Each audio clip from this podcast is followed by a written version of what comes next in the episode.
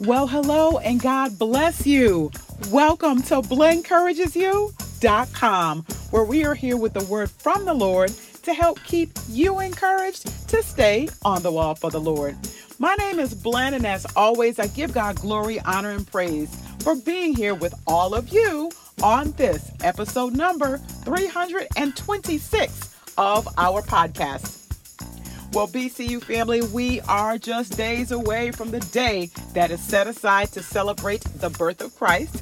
I did a podcast on these events years ago, and I'd like to revisit that with you. So please go ahead and take this time to get your Bibles, your notebooks, something to write with, and settle on in. Blen encourages you is coming to you with how great is our God. That's what's coming up next.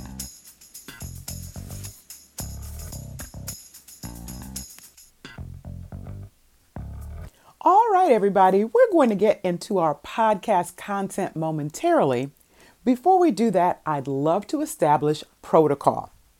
So, whether you are a first time listener or a long time listener, we are so delighted that you chose blencouragesu.com for your encouragement today. And if you haven't already done so, I'd love for you to consider making our relationship permanent. So, wherever you are listening from, be it on the blencouragesu.com site, Amazon Music, Anchor Radio, Apple Podcasts, iHeartRadio, Google Podcasts, SoundCloud, Spotify, wherever you are listening from, please go ahead and hit the subscribe button. And that gets you in as an official part of the BCU family. Welcome. All right, BCU family. So, we're going to get into our lesson in just a moment. As was said in the introduction, we are days away from the 25th of December. And of course, that depends on when you're listening uh, to this podcast or reading this particular post. Nonetheless, uh, we want to express the fact that the 25th of December is the day that we set aside to honor the birth of our Lord and Savior Jesus Christ. The reason that I wanted to make sure that I emphasize that point is because there is no biblical scripture that says when Christ was actually born. So there's no date given. Uh, it's just something that we do special to honor him.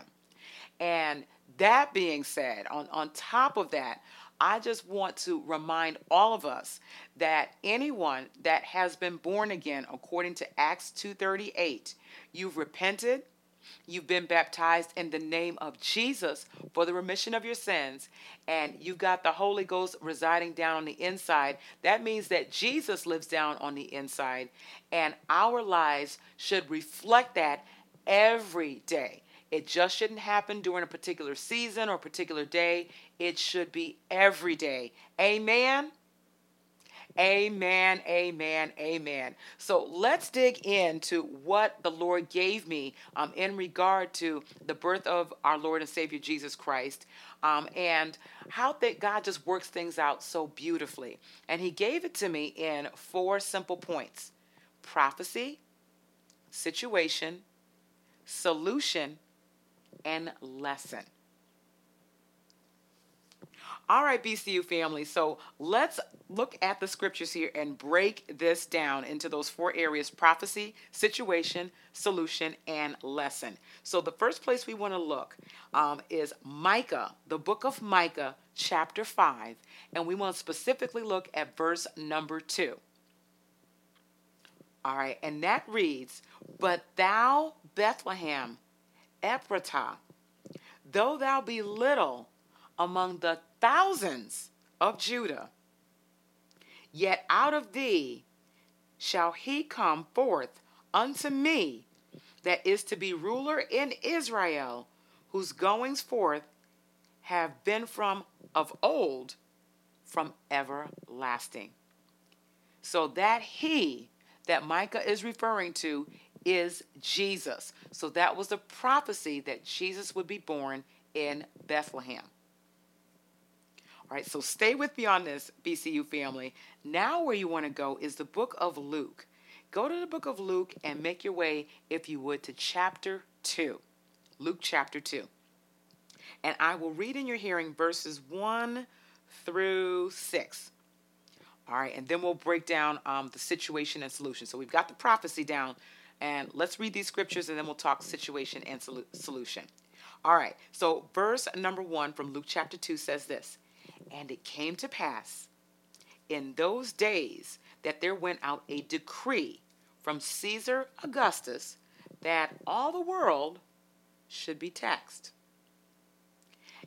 Verse number 2 says, And this taxing was first made when Cyrenius was the governor of Syria. So that was some background there in verse number 2.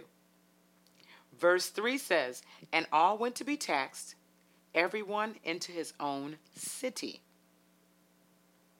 Verse number 4 says, And Joseph also went up from Galilee out of the city of Nazareth into Judea, Judea unto the city of David, which is called Bethlehem, because he was of the house and lineage of David.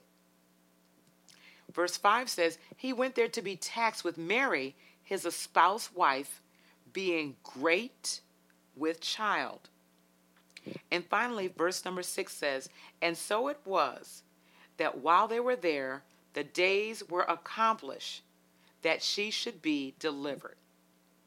So let's talk situation and then talk solution. And I'm going to sort of go backward in these scriptures, if you will.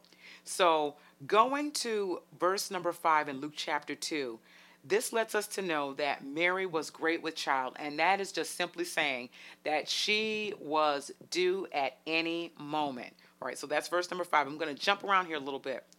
Going back to verse number four, going back to verse number four, it says that Joseph went up out of Galilee and he was trying to make his way to Bethlehem.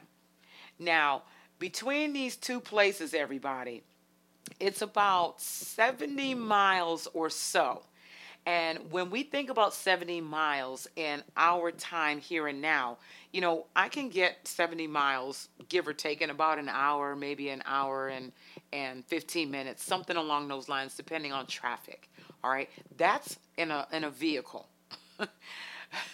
think about this 70 miles when you are nine months pregnant and you are probably riding the back of a donkey that is no small deal. It is no small deal whatsoever.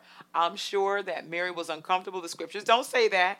Um, having given birth, I'm sure she was very uncomfortable. And to be able to, to ride like that and to not fuss or complain, the scriptures do not say anything about her fussing or complaining or anything like that. It is remarkable. I digress, but I just wanted to put that out there. All right. So that's our situation. That's our situation that they needed to get from point A to point B. All right? So the solution, and, and, think about this before I get into the solution, is that remember the prophecy said that Jesus was going to be born in Bethlehem. That was the prophecy. Yet, Joseph and Mary are in Nazareth slash Galilee, 70 miles away. So that's the situation. Here enters the solution. Here enters the solution. So in Luke chapter 2, remember verse 1 says, And it came to pass that Caesar Augustus, he decreed that all the world should be taxed. All right? He decreed that. He decreed that. And because of that law being passed or that decree, Joseph, being obedient to the laws of that land, he left Galilee all right. And it says in verse number four of Luke chapter 2 he went up from Galilee out of the city of Nazareth into Judea, into the city of David, you all, which is called Bethlehem, because he was of the house and lineage of David. My goodness. My goodness. So with this, I'm, I'm, so excited about this. This was a solution, everybody. This was a solution. This was the way to get Jesus to be born where Micah said he would. And what I get out of this is such a powerful lesson that God used a carnal government official to make his word or his promise come to pass. I mean, he obviously, the Lord, spoke to this man, to the Caesar Augustus, and said, You know what? It's time for a tax to happen. It's time for a tax to happen. Everyone needs to go into their own home city. So God did that in order to make his word come to pass. He is just that powerful. He is just that powerful. He is just that powerful. Ah, uh, BCU family, I got to tell you, this excites me. This excites me. The power of God excites me. Let me tell you why. I've got to give you another scripture. This particular scripture, I want to say that I heard on my birthday years and years ago in my early saved life, and it blesses me every time I see, read, or hear it. And it is Proverbs 21 and 1. And it declares that the king's heart is in the hand of the Lord. As the rivers of water, he, meaning God, turns it whithersoever he will. I'm going to say that one more time. The king's heart is in the hand of the Lord. And as the rivers of water, the Lord turns it whithersoever he will. When we think about that BCU family, this helps us to understand who God really is and how He organizes our circumstances to accomplish His perfect will. I mean, that kind of power. Do we really do we really understand or grasp how powerful God is? While we may not understand or like our current circumstances or situations, we don't always get why it is that we feel led to go here or to go there or to do or to say this. What it is is is that God has all of our hearts in his hand. And he turns those hearts, my God, he turns them to do whatever it is that he wants to be done. Mm. He is just that kind of God. So we may not understand it. We may not understand it, but with His grace and help, what we do need to do is to trust that God knows exactly what He's doing. All right, BCU family, so let's talk bottom line. So there are a couple things that I want to mention here. I'm going back to the very last thing that we talked about in regard to current situations and sometimes them, them not quite being how we like it. Um, our current situation sometimes can be very uncomfortable, just like Mary had to ride, you know, for 70 miles, you know, um, probably on the back of an animal. Perhaps they walked, I'm not really sure. Um, but how uncomfortable that must have been for her being nine months pregnant. Yet, that was God's perfect will for his son to be born in the place where it was prophesied. So we have to look at this from the angle of Romans chapter 8, verse 28. And many of us know this scripture that we know that all things work together for good to them that love God to them who are the called according to his purpose. So it's that one small word, all that we have to keep in mind. So even the things that are not pleasant, that we don't like, that are a little prickly for us, that are sticky for us, they're all working together. They're all working together for good. We didn't say that they were all good individually, but they're working together for our good. Amen. Amen. And then the other thing to remember is um, this final scripture I'm going to leave with you is from Psalm 62 and 11. God has spoken once, twice have I heard this, that power belongs to God. Oh, amen. That is such an awesome reminder that the power belongs to God. We serve an all powerful, all knowing, wonderful Savior who knows everything, BCU fam, and does arrange things so that He is glorified, He is honored, and He is praised, and that His will will be done.